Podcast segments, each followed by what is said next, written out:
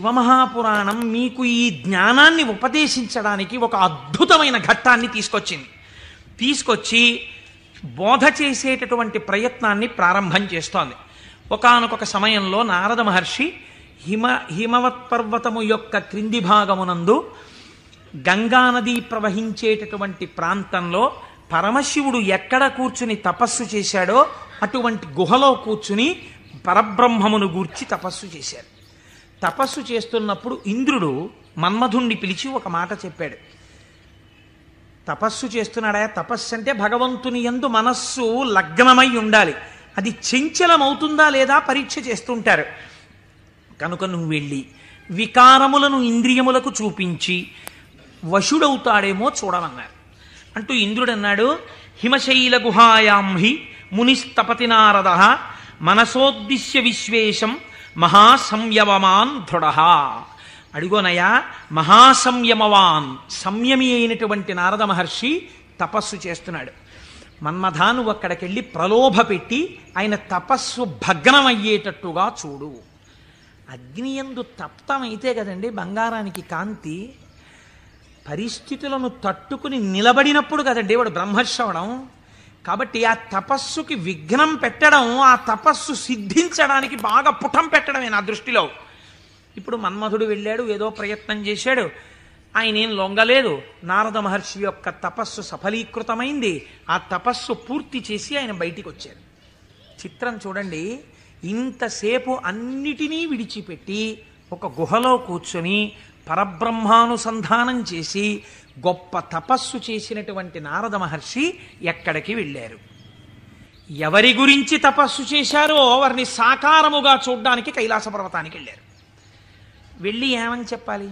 ఈశ్వర మీ అనుగ్రహం నా చేత తపింపచేసి తపస్సునందు నాకు సాక్షాత్కరించి నాకు జ్ఞానభిక్ష పెట్టారని చెప్పాలి. కానీ ఆయన వెళ్ళి అన్నాడు ఇది మాయ కమ్మడం అంటే ఎంత గమ్మత్తుగా ఉంటుందో చూడండి. ఈశ్వర హిమవత్ పర్వత ప్రాంతంలో ఉన్నటువంటి గుహలో కూర్చుని నేను తపస్సు చేశాను. మన్మధుడు వచ్చి నా మీద బాణాలు వేసే ప్రయత్నం చేశాడు. కానీ నేను ఆ మన్మథ బాణములను లెక్క పెట్టలేదు. కామమును జయించాను అంటే ఈశ్వరుడు చేసిన పని నేను చేశానని చెప్పుకోవడం. సోత్కర్ష కాబట్టి నేను కామమును జయించాను. జయించి నేను తపస్సు ఎందు సిద్ధిని పొందాను అన్నారు అంటే శంకరుడు నవ్వాడు. ఇక్కడ మీరు శివుడు చెప్పిన మాటని చాలా గట్టిగా పట్టుకోవాలి. ఆయన అన్నాడు ఆ బాగుందయ్యా చాలా చక్కటి మాట చెప్పావు. చాలా సంతోషం. కాముణ్ణి జయించావా? మాటలా కాముణ్ణి జయించడం అంటే జయించిన వాడికి తెలుస్తుంది. అందుకు కదా నాకు వచ్చి చెప్పావు? నేను సంతోషించాను కానీ నారదా నీకొక్కటి చెప్తాను గుర్తుపెట్టుకో. అయిననొక మాట చెప్పెదా? మానసముననుంపు దీని మరుమ మరువకుమెపుడున్ మౌనీంద్ర వైకుంఠునితో నుడువకు నీ తపంబు తోరపు సిద్ధిన్. నాకు చెప్పావు కదా నేను కాముణ్ణి గెలిచానని. నీకు అలవాటు కదా వైకుంఠానికి కూడా వెళ్ళి నారాయణ దర్శనం చేస్తావు. ఉన్నది ఒక్కటే పరబ్రహ్మమైన అన్ని రూపాలుగా చూడడంలో నీకు ఆనందం. అక్కడ మాత్రం ఇలా చెప్పకే నా దగ్గర చెప్తే చెప్పావు అన్నారు. ఏదో ఇలాగే చెప్తాడు. పెద్ద ఆయన ఏడు పెద్ద పట్టించుకునేది అనుకున్నాడు. గురువుల మాట తిరస్కరించడం అంటే ఇదే. అనుష్ఠానములోకి రాని విద్య. అది శ్రవణమునకు పనికొస్తుందంతే. సినిమా కథల. ఎందుకది? అనుష్ఠానంలో పెట్టనప్పుడు ఎందుకు ఇంకా? వేదాంత విద్య. ఇప్పుడు ఆయన బయలుదేరి ఎవరి దగ్గరికి వెళ్ళాడు? ఈయన దగ్గర నుంచి ఆయన దగ్గరికి వెళ్ళేటప్పుడు మధ్యలో తండ్రి గారు సృష్టికర్త దగ్గరికి వెళ్ళాడు. ఎవరు అసలు కాముణ్ణి గెలిచాడో ఆయన దగ్గరికి వెళ్ళి నీతో నేను ఈక్వల్ స్టేటస్ పొందానని చెప్పడం సంతోషం. అందులో ముందు శివుడి దగ్గరికి వెళ్ళాడు. తర్వాత నాన్నగారికి చెప్దాను లేని తండ్రి గారి దగ్గరికి వెళ్ళాడు. ఈ మాట నువ్వు శ్రీమన్నారాయణుడికి చెప్పకేం వైకుంఠంలో? అన్నదాన్ని అసలు లక్ష్యమే పెట్టలేదు. అందుకని బ్రహ్మగారి దగ్గరికి వెళ్ళి ఈ మాట అడగలేదు. ఎందుకండి శివుడు ఇలా అన్నాడు అని అడగలేదు. అడగకుండా వెళ్ళి మళ్ళీ ఇదే చెప్పాడు బ్రహ్మగారి దగ్గర. నాన్నగారు నాన్నగారు నేను తపస్సు చేశానండి. మన్మధుడు వచ్చి బాణాలు వేశాడండి. అయినా నేను చెల్లించలేదండి. కాముణ్ణి గెలిచాను తపస్సు ఎందు సిద్ధిని పొందాను అన్నాడు. అంటే బ్రహ్మగారు అన్నాడు ఊరే నాన్న అలా అనకూడదురా. నేను నీకో మాట చెప్తాను విను. మున్నట శంకరుండు తపముల్ ఒనరించుచున్న మన్మధుండన్నిటలాక్షు గెల్వచని అంతము చెందే తదీయదేవి ఆ పన్నగ భూషణం కొలిచి భర్తన భర్తననుంగునిగాగనుందే ఆ పుణ్యపు భూమి శాంకర విభూతి జయించితి నీవు కాముని నువ్వు ఎక్కడ కూర్చుని తపస్సు చేశావో అక్కడ ఇతపూర్వం పరమశివుడు కూర్చుని తపస్సు చేశాడు. అక్కడికి మన్మధుడు వస్తే ఆయన తన మూడివ మూడవ కంటి మంట చేత మన్మధుణ్ణి కాల్చేశాడు. మన్మధుడు బూడిదైపోయాడు. రతీదేవి ప్రార్థిస్తే వేరొక రూపంతో నీ భర్త నీకు కనపడతాడని వరం ఇచ్చాడు ఆ ప్రాంతంలో మన్మథ బాణములు పనిచెయ్యకపోవడానికి కారణం ఇతపూర్వం శంకరుడు తపస్సు చేయడం. అక్కడికెళ్ళి కూర్చుని నువ్వు తపస్సు చేసి నేను గెలిచానంటావేమిటి? అలా చెప్పకూడదు తప్పది. అందుకని నేను కాముణ్ణి గెలిచాననుకో నువ్వు కాముణ్ణి గెలవడానికి కారణము ఇతపూర్వము ఈశ్వరుడు అక్కడ తప్పించుట. అది శివప్రజ్ఞ నీ ప్రజ్ఞ కాదు. నువ్వు అలా అనకు అన్నాడు. మనం ఏదైనా సాధిస్తే ఇది ఈశ్వరానుగ్రహము చేత సాధింపబడినది అనాలి. అంతేకాని నారదుడు తప్పు చేశాడని మనం ఇంటికి వెళ్ళిపోతే ఇంకెందుకు? ఆయనకి తీర్పు చెప్పడానికి మనం అక్కర్లేదు. మనం కూడా ఏదైనా సాధించినప్పుడు ఇది ఈశ్వరానుగ్రహముతో సాధింపబడినది అన్నమాట మాత్రమే వాడాలి తప్ప మన యందు నిక్షేపించుకోకూడదని బ్రహ్మగారు ఈ మాట చెప్తే ఏమిటో నాన్నగారు కూడా ఇలాంటి మాటలన్నీ చెప్తారు. శంకరుడు తపస్సు చేస్తే మాత్రం నా మీద బాణాలు ఇస్తే నేను తట్టుకున్నానా లేదా? ఆయన చెప్పొద్దని చెప్పాడు. విష్ణుమూర్తికి చెప్పక ఈ మాట అన్నాడు. ఎందుకని? మీరు బాగా గుర్తించాలి. శాంభవీ మాయ వైష్ణవ మాయ అని రెండు మాటలు వాడతారు. పరమశివుడి భార్యగా శాంభవి ఏ మాయ స్వరూపంలో ఉంటుందో అదే వైష్ణవ మాయగా ఉంటుంది పురుష స్వరూపంతో ఉంటే. నువ్వు ఈ మాటలు చెప్తే నీకు బాగా అనుభవంలోకి వచ్చేటట్టు ఒకసారి దింపి పైకెత్తుతాడు బాగా అనుభవంలోకి వస్తుంది కొత్త కథ వస్తుంది ఎందుకు వచ్చింది అక్కడ చెప్పకని చెప్పాడు ఆయన. పెద్ద ఆయన పెద్ద బుద్ధితో చెప్పాడు వినాలి కదా ఆయన.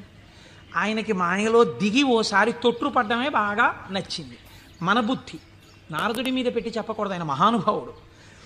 నారదుడంటేనే జ్ఞానం. అంతటి వాడికి తప్పలేదు మాయ. ఇప్పుడు ఆయన వైకుంఠానికి వెళ్ళాడు. వైకుంఠానికి వెళ్ళి గబగబా ఎదురొచ్చి ఏమిటి నారదా ఈ మధ్య కనపట్టలేదు అని ఎదురొచ్చాడు నారాయణుడు. ఎదురొస్తే ఏం చెప్పమంటారు స్వామి? నేను తపస్సు చేశాను. మన్మధుడు వచ్చి నా మీద బాణాలు వేశాడు. నేను చెల్లించలేదు. నేను తపస్సు నందు సిద్ధి పొందానన్నాడు అయిపోయింది. చెప్పొద్దన్న చోట చెప్పేశాడు. అనకరా అన్న మాట అనేశాడు. ఏమొచ్చింది ఇప్పుడు దానివల్ల? నేను వెంకటాచలంలో దర్శనం మూడు మాటలు చేశానండి. ఈ లైన్లోంచి వెళ్తున్నప్పుడు బయటికి వచ్చేసే లైన్లోంచి లోపలికి పంపించే లైన్లోకి తీరిపోయి రెండు మాటలు దర్శనం చేసుకున్నాను అన్నారు అనుకోండి అది పాపమా పుణ్యమా మీరు ఆలోచించండి.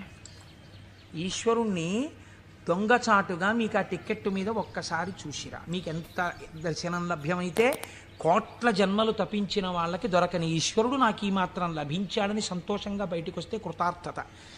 దొంగతనంగా దూరిపోయి రెండో మాట వెళ్ళొస్తే నాకు మీకు తెలియదేమో ఈశ్వరుడికి తెలియదండి వెంకటేశ్వరుడికి. అంటే దొంగతనంగా రెండో మాట వచ్చావా నన్ను చూడడానికి? అని దానికి తగిన ఫలితం ఆయన ఇస్తే ఏమవుతావు? ఎందుకు వచ్చిన అల్లరిది ఇవే అక్కర్లేని పనులు చెయ్యొద్దన్న పనులు చేయడం అంటే ఇలాగే ఉంటాయి. కాబట్టి ఆయనకి చెప్తే ఆయన వెంటనే అన్నాడు అబ్బబ్బబ్బబ్బ ఎంత గొప్ప పనో? ఏది మళ్ళీ చెప్పు? నేనండి తపస్సు చేసి మన్మథ బాణాలు పడితే లొంగకుండా సిద్ధి పొందాను. అబ్బా ఎంత గొప్ప విషయమయ్యా నారదా. ఎంత సంతోషంగా ఉందో నాకు ఎవరు చేయగలరాయా ఈ పని? శివుడు చేశాడు నువ్వు చేశావు. ఆయనకి అర్థమైపోయింది. ఓహో అంటే ఇప్పుడు ఈయనకి బాగా పుఠం పెట్టి జ్ఞానము లోపల నిలబడేటట్టుగా చెయ్యవలసిన అవసరం ఏర్పడింది. అంతేకాని ఆయన్ని చిన్నబుచ్చడం కాదు. తొట్టు పడకుండా నిలబెట్టాలి మనం అయితే ఇప్పుడు. కాబట్టి చాలా సంతోషమోయ్ అని కౌగిలించుకుని వెళ్ళిరా అన్నాడు. ఇప్పుడు మాయ ప్రారంభం అయిపోయినట్టే కదండి అది నడిపిస్తుంది ఎటు వెళ్ళాలో. ఈయన బయలుదేరి వెడుతున్నాడు. వెడుతూ వెడుతూ ఒక రాజ్యంలోకి వెళ్ళాడు. ఆ రాజ్యాన్ని పరిపాలించేటటువంటి రాజు పేరు శీలనిధి. ఆయన కుమార్తె పేరు శ్రీమతి. వెళ్ళి ఆ శీలనిధి అనబడేటటువంటి రాజు యొక్క అంతఃపురంలోకి వెళ్ళాడు. మహానుభావుడు నారదుడు వచ్చాడన్నాడు స్వాగతం చెప్పారు. పాదములు కడిగారు తీసుకొచ్చారు కూర్చోపెట్టారు వాళ్ళ అమ్మాయిని తీసుకొచ్చారు అమ్మాయినికి నమస్కారం చెయ్యమ్మా అన్నారు. ఆ పిల్ల నమస్కారం చేసింది. మా పిల్లకి ఎటువంటి వరుడు వస్తాడో చెప్పండి అన్నారు. ఆ పిల్ల యొక్క జ చెయ్యి చూసి త్రికాలవేది నారదుడంటే తెలియందేముందండి ఆయన అన్నాడు లక్ష్మీదేవికి భర్త ఎవడో ఎవడు సర్వవ్యాపకుడో ఎవడు నిరంతరము లోకము చేత పూజింపబడుతుంటాడో ఎవడు మహానుభావుడో అటువంటి శ్రీ మహావిష్ణువుకు ఈమె ఇల్లాలవుతుంది అన్నాడు. అక్కడ వరకు బాగా చెప్పాడు. కానీ ఆమెని చూడగానే కామాన్ని కదా గెలిచానన్నాడు. ఈవిడ నా ఇల్లాలైతే ఎంత బాగున్నో అనిపించింది. కానీ ఆవిడ జాతకంలో ఏముంది? శ్రీ మహావిష్ణువు భర్త అవుతారని ఉంది ఈ అమ్మాయికి పెళ్ళి ఎలా చేద్దాం అనుకుంటున్నావు అని అడిగాడు. రేపు స్వయంవరం పెట్టామండి. స్వయంవరంలో ఈమె వరమాల వేస్తుంది. అంటే విష్ణువు సాకారుడై వస్తాడు ఈ సభలోకి. ఇప్పుడు మళ్ళీ వెనక్కి తిరిగి వైకుంఠానికి వెళ్ళాడు. వెళ్ళి అయ్యా ఎవరికైనా చెప్పుకుంటే కొంచెం సిగ్గుచేటుగా ఉంటుంది. నా మనస్సు ఆ శ్రీమతిని పెళ్ళి చేసుకోవాలి అని ఉవ్విళ్ళు ఉరిపోతోంది ఆమె నాకు దక్కకపోతే మన్మధమానముల చేత చచ్చిపోతాను. ఎవరండి ఇంతకు ముందు వచ్చి చెప్పినప్పుడు ఏం చెప్పాడు? మన్మధమానములను గెలిచి తపస్సునందు సిద్ధి పొందానని చెప్పినవాడు వెనక్కి తిరిగి వెంటనే వచ్చి చెప్తున్నాడు. ఇది మాయా అంటే చూడండి. ఆమె నా ఇల్లాలు కాకపోతే నేను మన్మథ బాణములకు చచ్చిపోతాను. నన్ను బతికించవయ్యా నేను బతకాలంటే నీ రూపం నాకు రావాలి. నీ రూపం నాకు వస్తే ఆమె నా మెళ్ళలో మాల వేస్తుంది. అప్పుడు పెళ్ళి చేసుకుంటాను అందుకని నీ రూపం నాకు ఇవ్వా అని అడిగాడు. అడిగితే ఆయన మహానుభావుడు శ్రీ మహావిష్ణువు ఆయన ఎంత చమత్కారం చేశాడో చూడండి. హరియసగన్మునిక మనోహరమగు తన మేని రూపు నర్రు వరుకు బైహరి శిరసున్ కూరిచే. ఇది అరయక ముని కూరుచుండె అచట మురియుచున్. హరి శరీరాన్ని ఇచ్చాడు హరిశిరస్సుని ఇచ్చాడు. హరి అంటే రెండు అర్థాలు హరి అంటే పాపములను హరించే శ్రీ మహావిష్ణువు హరి అంటే కోతి. హరి శరీరాన్ని కింద వరకు ఇచ్చాడు కోతి తలకాయని పైనిచ్చాడు. నువ్వు హరి రూపాన్ని కదా అడిగావు హరి రూపాన్ని ఇచ్చానన్నాడు. మాట తప్పనట్టు. ఆయనంత తెలివైన తెలివైనవాడో చూడండి. ఈయనకేం కనపడుతుంది? ఇలా చూసుకున్నాడు. శ్రీ మహావిష్ణువు చేతులు శ్రీ మహావిష్ణువు రంగు శ్రీ మహావిష్ణువు కౌస్తుభం ఆ వనమాల ఆ పట్టుపంచ ఆ కుర్చీళ్ళు అన్నీ శ్రీ మహావిష్ణువు. తన ముఖం తనకు కనపడదుగా? అద్దంలో చూసుకోవడానికి శ్రీమతి దగ్గరికి వెళ్ళిపోవాలి. ముందు స్వయంవరం అయిపోతే అందుకని గబగబా వెళ్ళిపోయాడు. వెళ్ళిపోయి ఆ స్వయంవరంలో ఒక ఆసనం మీద కూర్చున్నాడు. ఇద్దరు రుద్రపార్షదులు అటు ఇటు కూర్చున్నారు వాళ్ళు అన్నారు వీడు ఎవడరా శ్రీ మహావిష్ణువులా పంచకట్టుకున్నాడు మాలలు వేసుకున్నాడు ఇటు ఆ కౌస్తుభం పెట్టుకున్నట్టు అలా పెట్టుకున్నాడు ఆ వనమాల వేసుకున్నట్టు వేసుకున్నాడు పైన కోతి మొహం వీడిని ఎవరు పెళ్ళి చేసి ఎలా శ్రీమతి మాల వేస్తుంది? ఇటు ఇలా వచ్చాడేమిటి? అంటున్నారు. ఆయనకి ఎంతసేపు యావని వినిపిస్తోందంటే నా మెళ్ళో మాలేస్తేస్తుందని కుళ్ళిపోయి వీళ్ళు ఇలా అనుకుంటున్నారు అనుకుంటున్నాడు ఆ శ్రీమతి దండ పట్టుకుని దగ్గరికి వచ్చింది తీరా దండ పట్టుకుని దగ్గరికి వచ్చేటప్పటికి కాళిదాస మహాకవి వర్ణిస్తారులేండి. ఆ ఇందుమతీదేవి దండ పట్టుకుని ఎవరి దగ్గరికి వెడితే వాళ్ళకి పగటిపూటలా అనిపించింది ఎందుకంటే ఆవిడ యొక్క వెలుతురులో వాళ్ళు ప్రకాశించారు. ఆ తర్వాత కొంచెం ముందుకెళ్ళేటప్పటికీ ఆవిడ వెళ్ళిపోయింది వీళ్ళు చీకట్లో ఉండిపోయేవారు. నాకు కొన్ని కొన్ని ఆశ్చర్యంగా ఉంటాయి. నిన్ను నేను ఇంట్లోకి వెళ్ళేటప్పటికి ఆ కరెంటు పై చీకటిగా ఉంది. మా అమ్మాయి ఒక ఛార్జింగ్ లైట్ పట్టుకుని వచ్చి ఆ వెలుతురులో నాన్నగారండి మిమ్మల్ని నేను వెలుగు వెలుతురులోకి తీసుకొస్తున్నాను అంది. చాలా గొప్ప మాట అమ్మా అన్నాను. అంటే ద్వంద్వార్థములతో మాట్లాడింది. "ఆ, చాలా సంతోషం తల్లి ఫోన్లే నా కూతురి చేత నేను వెలుగులోకి వచ్చినా చాలా గొప్పవాడినే కదా అందుచేత ఆయన అలా ఆ శ్రీమతి దగ్గరికి వచ్చింది దగ్గరకు వస్తే ఆ నాకే మాల వేస్తుంది అని సంతోషపడిపోయాడు ఆయన. ఆ పాపం నా శిరస్సు అందదేమో అని కొంచెం ఉంచాడు ఆవిడ ఇలా చూసి భృకుటి ము- ముకులించి ఏమిటి కోతి శిరస్సు ఏమిటి? రూపం ఏమిటి? అనుకుని వెళ్ళిపోయాడు ఈలోగా రావలసిన శ్రీహరి రాజకుమారుడి వేషంలో వచ్చాడు. ఆవిడ గుర్తుపట్టింది మాల తీసుకెళ్ళి శ్రీమన్నారాయణుడి మెడలో వేసేసింది. ఈవిడిని తీసుకుని ఆయన చక్కబోయాడు వైకుంఠానికి. ఈయనకి ఎక్కడ లేని బాధ కలిగింది. ఈలోగా పక్కనున్న రుద్రపార్షదులు ఇద్దరు అన్నారు ఏమయ్యా నీకు ముందే చెప్పాం కోతి మొహం వేసుకుని సభలోకి వచ్చావేమిటయ్యా అని నిన్ను ఎవరు పెళ్ళి చేసుకుంటారనుకున్నావయ్యా అన్నారు.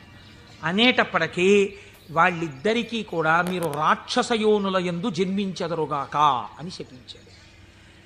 తప్పెవరిది? ఒప్పు చెప్పిన వాళ్ళెవరు? ఒప్పు చెప్పిన వాడికి తపఫలితంతో శాపం ఇచ్చాడు మాయా ప్రభావము కామక్రోధముల ఎందు ఎలా తిప్పుతుందో చూడండి. శపిస్తే వాళ్ళు ఎటువంటి స్థితిలో ఉన్నారు? ఇదంతా శివేచ్ఛ అని వాళ్ళు నమ్మారు. ఇది పరమభక్తి. వాళ్ళకి ఆ కష్టమే వచ్చినా ఇది కూడా ఈశ్వర శాసనమే అనుకున్నారు. వాళ్ళుట వారులు జ్ఞానధనము చేకూరిన వారౌటమదిని కుందకయే శివేచ్ఛారీతి నడచునని అన్నారదునిన్ దూరరైరి నడచి రెచటికో వాళ్ళు ఇదేమిటయా మమ్మల్ని ఇలా చెప్పించావు నువ్వు కోతి మొహం పెట్టుకుని వచ్చే అని చెప్పి తిరిగి చెప్పించకుండా ఇది కూడా శివేచ్ఛే అని వాళ్ళు వెళ్ళిపోయారు వాళ్ళు మహాజ్ఞానులు. ఇప్పుడు ఈయన గబగబ గబగబా మళ్ళీ వైకుంఠానికి వెళ్ళాడు. వైకుంఠానికి వెళ్ళి ఎంత పనిచేశావయా శ్రీమన్నారాయణ? నీ రూపం నాకు ఇమ్మని అడిగాను. హరి రూపం ఇమ్మని అడిగితే హరి రూపం హరి శిరస్సు కోతి శిరస్సు పెట్టావు. దానివల్ల శ్రీమతిని నువ్వు పెళ్ళి చేసుకున్నావు. నాకు కాకుండా చేశావు. నన్ను ఎంత అవమానాలు పాలు చేశావు? ఇది రేపొద్దున శివపురాణంలోకి ఎక్కేస్తుంది. ఓ చేతకానికి కోటేశ్వరరావు చెప్పడం మొదలెట్టేస్తాడు. నా బతుకు బజార్లో పెట్టేశావు నిన్ను వచ్చి అడిగినందుకు? ఎంత రహస్యంగా అడిగాను? దానికి ఎంత కథ సృష్టించావు? చూడు నా కడుపు ఎంత మండిపోతుందో. మరియున్ వానర ముఖమును సరియని నాకిచ్చినట్టి చందమునకు వానరులే శరణం బౌదురు నరుడవు నీ వగుచు వగగ నంగల అవని నీవు ఒకనొకనాడు నరుడవై పుట్టి అందచందాలు కలిగిన భార్య దూరమైపోతే అరణ్యంలో పడి ఏడిస్తే ఈ కోతి ముఖం ఉన్న వాళ్ళే వచ్చి సహాయం చేసి నీ భార్యతో నిన్ను కలుపుతారు. నిన్ను శపిస్తున్నానన్నాడు. మహానుభావుడు కనుక శ్రీమన్నారాయణుడు దాన్ని కూడా లోకానికి ధర్మ మార్గం నేర్పడానికి రామావతారమునందు సీతావియోగంగా తీసుకున్నారు ఇప్పుడు ఈ శాపవచనాన్ని కూడా విడిచిపెట్టేశాడు. ఇద్దరిని శపించేశాడు. భగవంతుణ్ణే శపించాడు. రుద్రపార్షదుల్ని శపించాడు. కామమునకు వశుడయ్యాడు ఇప్పుడు స్వస్థత కలిగింది. ఏమిటి నేను పొందింది అనుకున్నాడు. చిచ్చి చిచ్చి ఎక్కడి నా జన్మ ఎక్కడి తపస్సు ఎక్కడి మహతి? ఆనాడు శంకరుడు చెప్పాడు నేను గెలిచానని అనకు అనద్దు. ప్రత్యేకించి వైకుంఠంలో ఈ మాట చెప్పకు సుమా అని చెప్పాడు ఆయన. అక్కడే చెప్పాను కాబట్టి శివవాక్కు గురువాక్కు. ఏది అనకురా ఏదైనా ఈశ్వరుడు ఇచ్చాడను నీకు ఇబ్బంది ఉండదు అంటే వీడు ఏదైనా సాధించేటప్పటికి నాదంటాడు. ఏదైనా పోయేటప్పటికి దిక్కుమాల దేవుడు ఏం చేశాడు నాకంటాడు. రెండూ పాపకర్మలే. కాబట్టి ఇప్పుడు ఆ మాయ తొలగింది. ఇప్పుడు శ్రీమన్నారాయణుడిని చూసి అన్నాడు ఎట్లు మహాత్మా నిన్ను శపించిన దోషము నాకు బాయు నీ వెట్లు భరించి యొందగల వీచెడు తాపసి ఏవయైన ఈ తిట్లు సహింపరానివిక తీండ్రపుటల్కను ముక్క ముక్క ఎవునట్లుగా నన్ను చెండదగు అండజకేతన చక్రధార చేన్ యుక్తాయుక్త విచక్షణ మరిచి నేను మాట్లాడినటువంటి మాటలకి నా యొక్క నాలుకని ముక్కలు ముక్కలుగా కత్తిరించెయ్యాలి. ఎంత మాత్రము ఇంకా జాగు చెయ్యకుండా మహానుభావ అండచకేతన అంటే గుడ్డులోంచి పైకొచ్చినటువంటి గరుత్మంతుడు నీ యొక్క ధ్వజమునకు చిహ్నముగా కలిగినటువంటి వాడా? మహానుభావాన్ని ఈ చక్రధారల చేత నా నాలుకని ముక్కలు ముక్కలుగా కత్తిరించేవయా అప్పుడు కానీ నేను చేసిన పాపం పోదని కన్నీటి ధారలతో ఆయన పాదాల్ని అభిషేకించి ఆయన కాళ్ళ మీద పడ్డాడు. నారదుడు కాబట్టి అంత తొందరగా మళ్ళీ స్వస్థితిని పొందగలిగాడు. మనం కొన్ని కోట్ల కోట్ల జన్మలు తిరుగుతుంటాం. మీరు చూడండి రామాయణంలో సీతావియోగానికి కారణమైంది ఒక రజకుడి మాట. అదే రజకుడు మళ్ళీ ద్వాపర యుగంలో రజకుడిగా వచ్చాడు. కృష్ణ భగవానుడు వెళ్ళి నాలుగు చీరలు ఇవ్వయా పంచెలు ఇవ్వయా కట్టుకుంటానన్నాడు. ఎట్ట మనుజేంద్ర చేలమలు మీ కియ్యంబాడియే మిరలుం కట్టంబోలుదురే పయోఘృతదది క్షీరంబులన్మెక్కి ఇట్లాడంజనుగాక. గొల్లలకు మీకి భంగి నోరాడిడిన్ కట్టా ప్రణంబులు కోలు కొలుపోయదుసు మీ కంసోద్ధతిన్ బాలక ఆయన నాలుగు పంచెలు ఇవ్వరా అంటే వీడిన్ని మాటలు మాట్లాడాడు. ఎట్టెట్రా ఏంట్రా?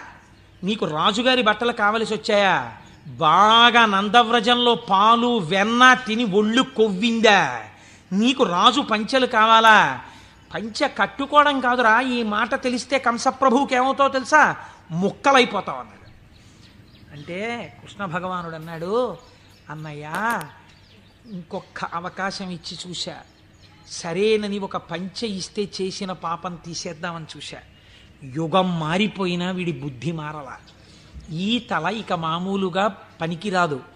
నీ గుద్దొక్కటి గుద్ది వెయ్యి వ్రక్కలు చేయన్నాయా శిరస్సునన్నాడు ఒక్క గుద్దు గుద్ది వెయ్యి ప ముక్కలు చేశారు.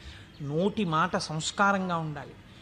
మాట సంస్కారంగా ఉండడం మొదట నేర్చుకుంటే చాలా తప్పులు దిద్దబడిపోతాయి. అందుకే శివుడు చెప్పింది ఈ మాట వైకుంఠంలో చెప్పకు. నీవు ఏది చేసినా ఈశ్వర ప్రజ్ఞకి ముడిపెట్టు. నీ కొడుక్కో ర్యాంక్ వచ్చింది ఇది ఈశ్వరానుగ్రహం అండి మా అబ్బాయికో ర్యాంక్ వచ్చింది. నువ్వు మంచి పంచ కట్టుకున్నావు ఈశ్వరానుగ్రహం అండి ఓ పంచ కట్టుకున్నాను. నువ్వు ఒక ఉపన్యాసం చెప్పగలిగావు అది పరమేశ్వరానుగ్రహం అండి నా చేత ఒక ఉపన్యాసం చెప్పించాడు. ఈశ్వరానుగ్రహం అండి నేను శివమహాపురాణం వినగలిగాను. అను నేనన్న మాట అన్నావా? ఇబ్బందిలోకి వెళ్ళిపోతావు. ఇది అనకు మొదట దిద్దుకోవలసినది వాక్కు దిద్దుకో రజోగుణ తమోగుణ భూయిష్టమైన వాక్కులు మాట్లాడకు. అవి నీ సంస్కారం అయిపోతాయి ఈ సంస్కారము నిన్ను జన్మ జన్మాంతరములు తిప్పుతుంది.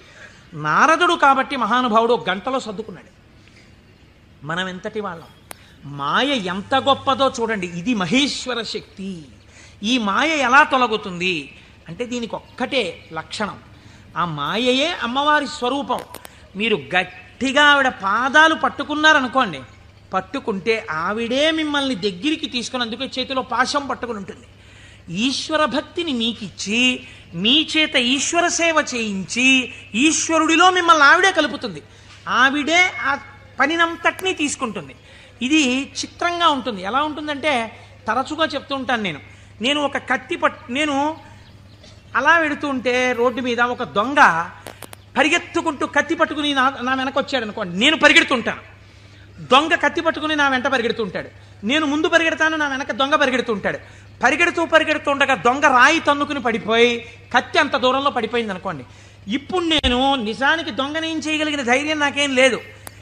కానీ కత్తి తీసుకుని ఇలా నిలబడ్డాను నేను. దొంగ పరిగెడుతున్నాడు ఇప్పుడు. ఎందుకు పరిగెడుతున్నాడు? దొంగ చేతి కత్తి నా చేతిలోకి వచ్చింది ఇన్నాళ్ళు మిమ్మల్ని తిప్పిన కామం ఆ కామపాశాలు అమ్మవారి పాదాలు పట్టుకుంటే భక్తి పాశాలుగా మారిపోయాయి. ఈ మార్పుకి మీరు అమ్మవారి పాదాలు పట్టుకుంటే చాలా ఆవిడ మాయాశక్తి. ఇటు తిప్పిన ఆవిడ అటు తిప్పేస్తుంది. మాయాపాశాన్ని భక్తిపాశం చేసేస్తుంది.